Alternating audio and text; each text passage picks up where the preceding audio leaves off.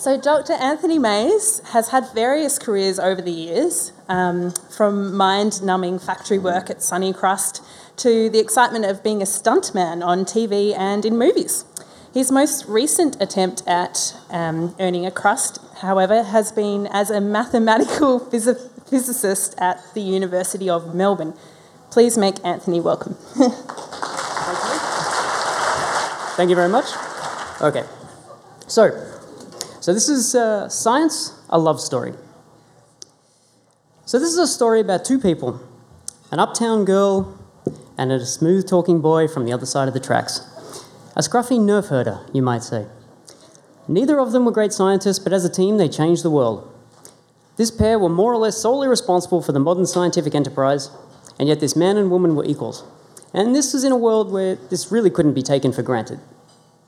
So, this is a story about science, and it's inextricably linked to the life stories of our heroes. But mostly, it's a love story, albeit with some very pre modern or perhaps ultra modern twists. So, a lot of the information from this book comes, uh, a lot of the information from this talk, I didn't plagiarize, sorry, um, is from a book uh, by David Bodanis called Passionate Minds, and it's really an excellent uh, introduction. Although, I mean, as with all history, there's some debate about the accuracy, but it makes for a good story, so so the story begins, as you might expect, back in the good old days, before Facebook, FaceTime, facelifts, faceplants, or face palms. It was a great time to be alive if you were rich, and up until the age of about 37, about which time you'd be dead, and you wouldn't have owned a toothbrush. It was a really romantic time. Gabrielle Emilie Le Tonnelier de Breteuil was born in 1706 to a noble family. She showed early signs of brilliance, but girls were not typically educated at that time. Usually, the best they were given was given by a convent, convent school and amounted to a mix of home economics and finishing school. But this wasn't for Emily. Her father, the Baron de Breteuil, he really encouraged her education. He hosted a weekly salon every week where intellectuals would gather to discuss what was topical. And he wanted to include his daughter in this world. He arranged for tutors throughout Emily's childhood. She learned Latin, Italian, Greek, German. She studied maths, science, music, and literature, and she also became a skilled horse rider and fencer. But this was still pre revolutionary France. And at the age of 15, she was sent to live at the royal court in Versailles, where she might meet a suitable husband. But the first thing she did when she got there was figure out a gambling system to fleece all those useless nobles. she used the money to buy more books, much to her mother's chagrin. Eventually, she met an affable Frenchman. Well, of course he was, he was a French. An affable soldier who was a Marquis to boot. His name was Florent Claude, the Marquis du Châtelet, and he wasn't put off by her strong will or her mathematical sleight of hand. They got along well enough, and the marriage contracts were signed. Then, at the age of 18, she was off to begin her married life in his home chateau in Semur, not far from Dijon. Now, Florent Claude, he was a good man. He was upright and he was honest. But he wasn't Emily's true love. Enter Francois Marie Arouet. Is that any French speakers? No. Um, he was a local commoner from Paris. He would later be known by his, the name Voltaire, who you may have heard of. Francois, or Voltaire, he'd always wanted to be a writer, but his father insisted on sending him to law school. And eventually, after falling out with his dad because of a scandalous affair with a Protestant girl in the Netherlands, he abandoned law altogether. Now, Voltaire had two dominant traits and this was pretty much to define his entire life's course. The first was an inability to keep his mouth shut, and the second was shameless self promotion. So, as an example of this, he was in a Paris tavern and he got chatting to another guy there, and the guy said something about these extremely seditious and obscene, yet hilarious poems that were doing the rounds, going viral, you might say. Um, were they the work of this young man right here?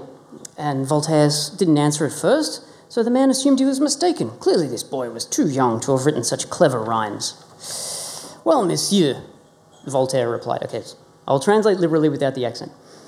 Well, monsieur, of course I wrote those lines. I just wasn't sure if you could be trusted.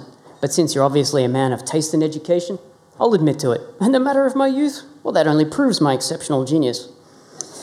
Well, of course, Voltaire probably didn't write them. And the man, of course, was a police informer and he was thrown into the Bastille. So during his seven months, sorry, 11 months in jail, he wrote the first of his many works that would eventually make him one of the most important people of the Enlightenment. In particular, he wrote a modern version of uh, one of Sophocles' plays, Oedipus, and a lot of social commentary and, um, you know, generally causing some trouble.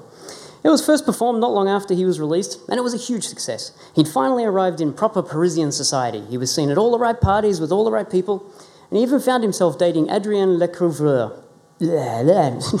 Get around, tongue around that French R. The most in vogue actress on the Paris scene. But Voltaire, being Voltaire, he couldn't keep his mouth shut, and it wasn't long before he was preparing for a duel. Much like a young Marty McFly was doing 150 years later in 1885. but unlike the unfortunate Monsieur Galois, who we heard about 100 oh, not 150, read the next line, Nancy. Unlike Monsieur Galois, who we heard about from uh, the Labrador story last year, and the, the speaker was here, I saw him over there, um, the duel was called off before it got too late, and Voltaire was instead banished to England. And there he learned English, but more importantly, he learned about this guy, Isaac Newton, and now he was really onto something. So it may appear that Voltaire was something somewhat lacking in focus. I mean, was he a playwright? Was he a poet? A political commentator? A scientist? Or just some social butterfly? Well, keep in mind that at this time, there really wasn't any difference. So the, the word scientist hadn't even, wasn't even going to be coined for another hundred years after that. They were typically called natural philosophers. A renowned thinker at this time was as likely to be equal parts philosopher, theologian, mathematician, sociologist, political activist, artist, and financial wizard. And Voltaire really was the archetype. After a couple of years in England, things had calmed down enough for him to return, and so return he did. He needed money, so he teamed up with a mathematician called La Condamine to play the lottery, and they made a healthy fortune. Now, this wheeling and dealing was pretty good, but Voltaire really wanted to investigate this Newton guy. He knew it was dynamite stuff, stuff that could really rock the establishment, but he couldn't understand it. If only there was someone in all of Paris who could help him really get a handle on this new physics. By this time, Emily, now Emily la Marquise du Châtelet, and Florent Claude had two kids. And so, with her end of the marriage bargain fulfilled, she moved back to Paris in search of love and intellectual fulfillment. I mean, Florent Claude, he was happy enough with this arrangement, it gave him more time for his own affairs. It's not like he didn't like Emily, it's just that she was only his wife. It, it really does seem like the, the French nobles, their lives were a mix of, say, Blackadder and Melrose Place. the prevailing view on adultery was surprisingly modern, as long as the two partners were discreet and they sort of were from the right families, of course, then there's no reason why they couldn't go on with their affair. Very much the free love philosophy, well, with a very conservative aristocrat flavour. Anyway, Emily tried a few romances, one was quite successful with the Duc de Richelieu, the most eligible bachelor in France, but the Duke and Emily fell out when it became apparent he couldn't offer any real intellectual satisfaction. She became lonely and bored. She'd spend all, all of her time with her old and new friends, but they still wanted to discuss the same old pointless and nasty gossip. What was it, new pointless and nasty gossip? She spiraled into depression and developed an eating disorder. And later she wrote, If I were king, I would have women participate in all human rights especially those of the mind. I'm convinced that many women are either unaware of their talents because of faults in their education, or that they bury them on account of prejudice for want of intellectual courage. My own experience confirms this. She agreed with John Locke's educational philosophy. That is, a child's mind is like a blank slate, and their thoughts and personality are formed from what's written on the slate as they age. It's my interpretation. And like Johnny Five, she was worried that her slate wasn't getting the right input. Did anybody get that? Okay, okay, good. She kept up with science enough to know that this Newton guy, from the little that she'd gained from her inadequate books and the Parisian salons, she knew that this was really important stuff. But if only there was someone in all of Paris with whom she could finally break into these scientific circles.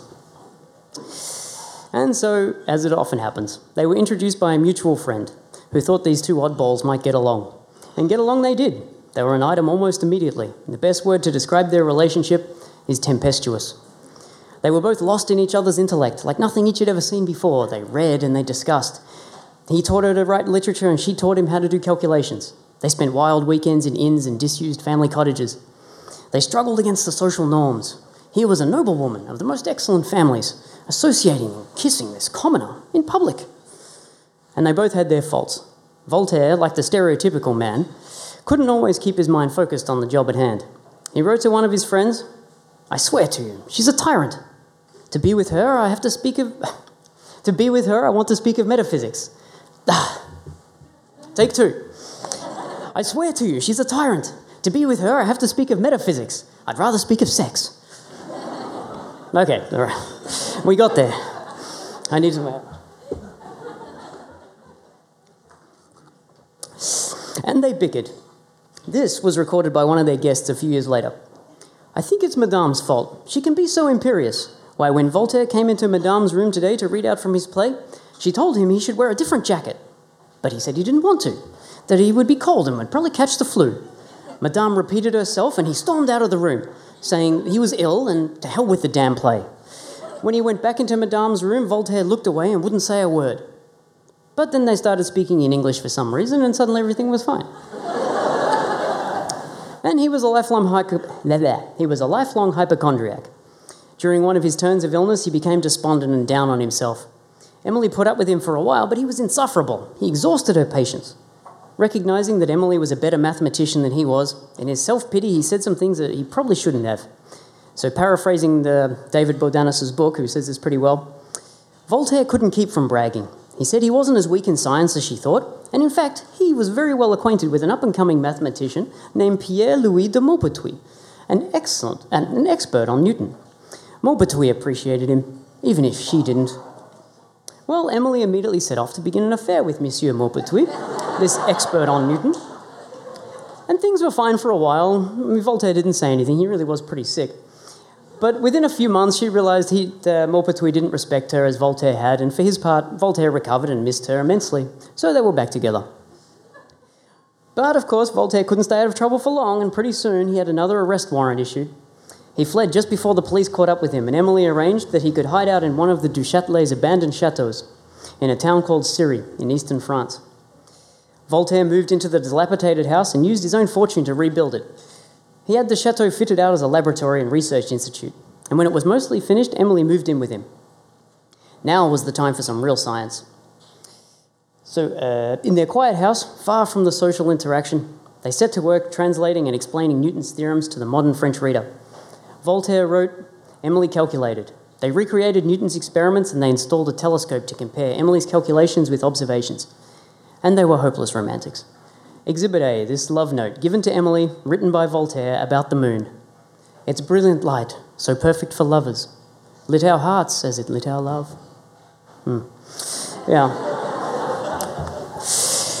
so they'd work separately all morning, then they'd meet for discussions and meals and work late into the night. The end result was the important book, Elements of the Philosophy of Newton by Voltaire and.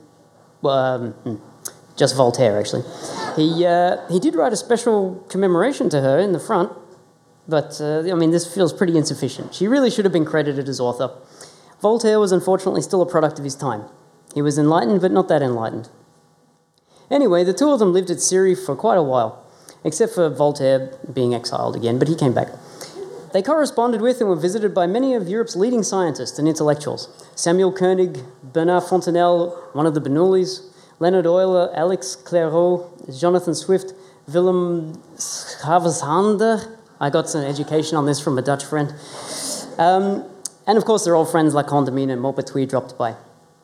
Now, in 1738, Voltaire entered a paper to the French Academy.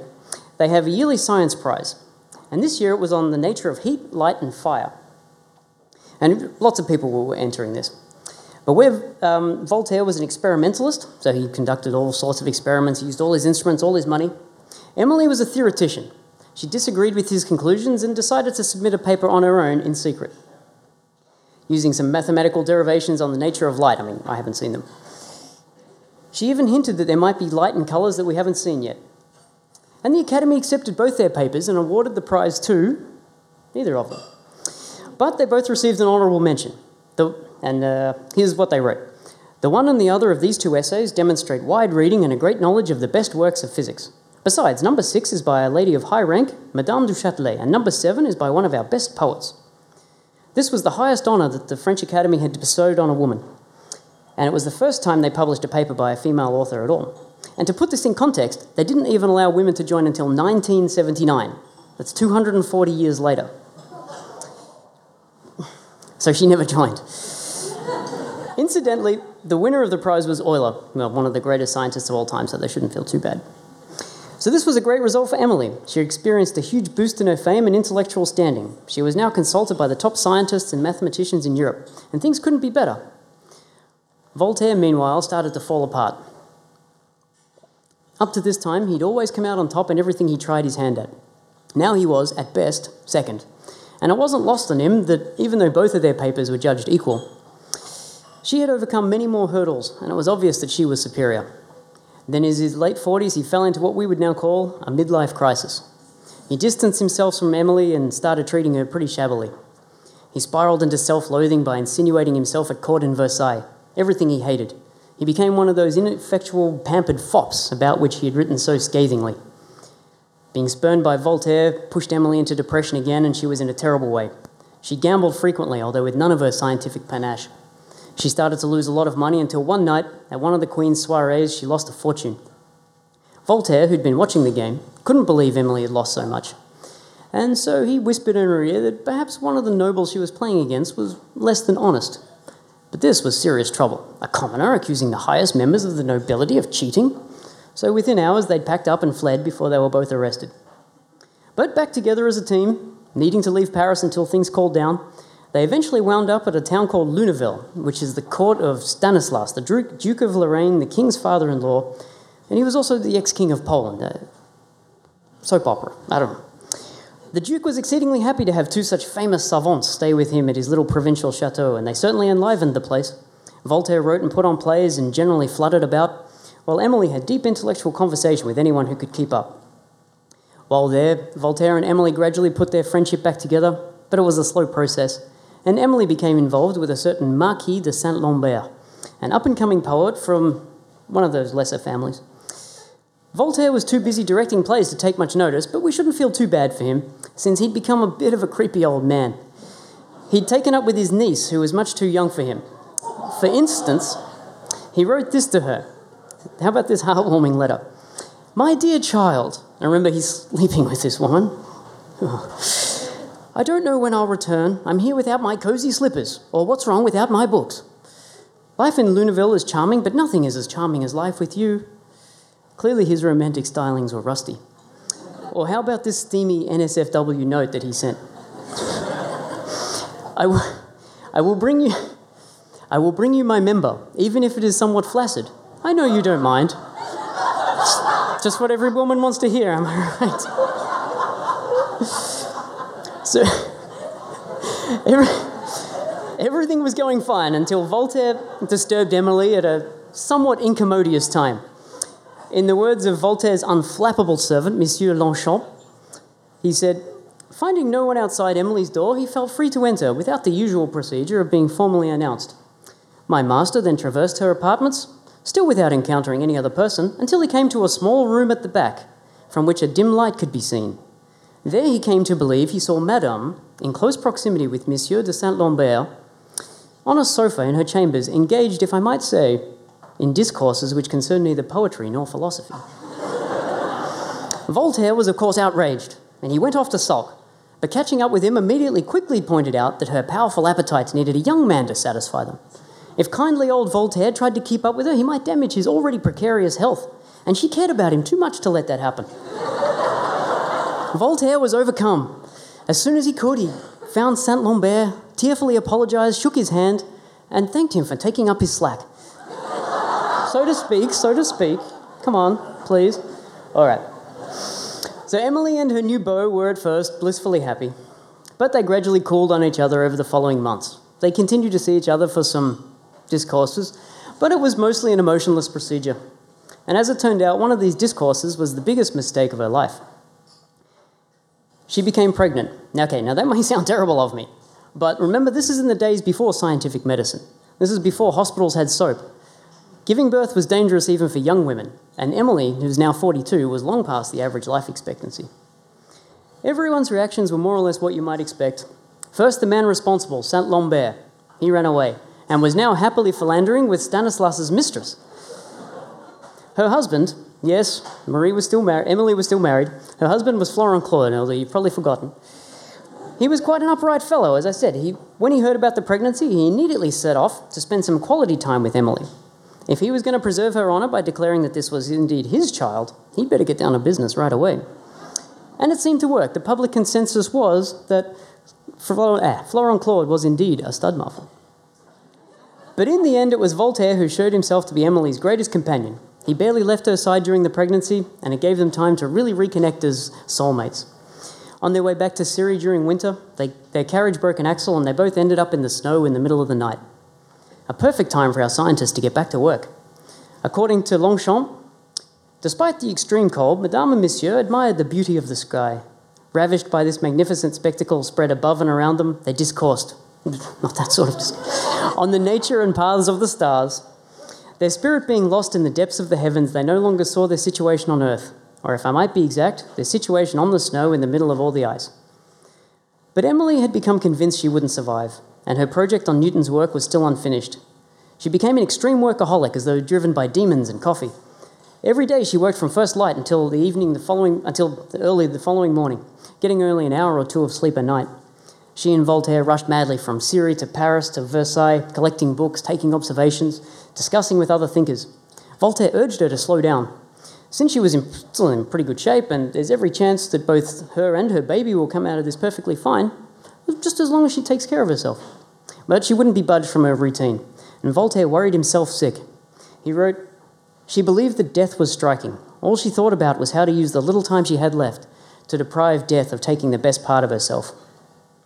Eventually, a couple of months before her baby was due, they ended up back in the quiet of Lunéville, where Stanislas, the kindly ex king and now a duke, had fixed up a summer house for them. He was quite old, and he and Emily discussed the nature of life and death at great length, both of them feeling the transition approaching. It was in this summer house that Emily finished her magnum opus, the definitive interpretation and French translation of Isaac Newton's work. She sent off her manuscript a month before she gave birth, and then she spent her time with Voltaire or alone in the gardens at Lunéville. On the 10th of September, she gave birth to a daughter, Stanislas Adelaide, named in honour of their host. Sadly, Emily died of an infection a week later, and 18 months after that, her daughter also died. So it's hard to end on a positive note now. That's, how? It's hard to. Yeah. now it's put me off. Um, her biggest personal scientific work was the interpretation and expansion of the work on Newton, which was really was an amazing feat. Newton had written his theorems in a particularly obscure way. Oh, sorry, am I running over time? Oh, I think I am. Whoops. Um, uh, he'd, he'd written them this way probably to bolster his own sense of superiority and to stick it to a world that shunned him. A particularly keen intellect, coupled with some obsessive perseverance, was needed to draw aside Newton's spiteful curtains. And that's where Emily came in. I'm practicing my Voltaire, you see. For instance, her most enduring contribution was in the concept of energy conservation. Now, Newton had known that there were different types of energy, like heat and light and kinetic, things that move. And, oh, sorry, I expected the audience to choke up, but I didn't think I would. But it was really Emily who nailed down this idea, and that energy is never used up or created, it's just transformed from one form to the other. A direct line can be drawn from her work down through the names like Lagrange, Laplace, Kelvin, and Maxwell to the crowning glory of this idea, which is Einstein's relativity. Even the Feynman diagrams that we heard about on this stage last month and the results of the Large Hadron Collider rely on this most fundamental concept of energy conservation. And her translation of Newton's Principia is still the standard French version. But more important than these scientific insights was the effect that Emily and Voltaire's independent lab at Cirey had on the whole European scientific endeavour. It was one of the world's first real research institutes and the model for all since. They had scientific visitors, they maintained a correspondence with the greatest names of the day. They showed that independent research can be done away from the confines of the establishment that was stifling new ideas. And of course, we can't overlook that their achievements, being roughly equal, really showed that women could be the intellectual equals of men. Of course, the dissemination of this may still not be complete. For his part, Voltaire was devastated. Sure, he continued to write and went on to become one of the most important thinkers in history. He gave up science, but his political and social theories directly influenced the French revolutionaries and the US founding fathers. Oh, we've got an American here. So you say thanks to Voltaire. He moved out of Cirey permanently and ended up in a chateau in Ferney, just on the French side of the Swiss border near Geneva. The town's now called Ferney Voltaire. You can get on. You can get to his chateau on the bus F from Geneva. I had the chance to visit it one day, but I ended up spending too long in the town haggling over some chocolate fudge, and the ch- chateau closed. I think Voltaire would have been proud, though. At any rate, despite all his wealth, he never fully recovered from the loss of his soulmate. He wrote, "I've lost half of myself, a soul for which mine was made." And in the words of um, of Bodanis, his book I referred to before. His servant Longchamp would find Voltaire wandering in the apartments he'd shared with Emily, plaintively calling her name in the dark. And so I'll finish in Voltaire's own words, in a piece he called Ode. I shall await you quietly, in my meridian in the field of Cirey, watching one star only, watching my Emily.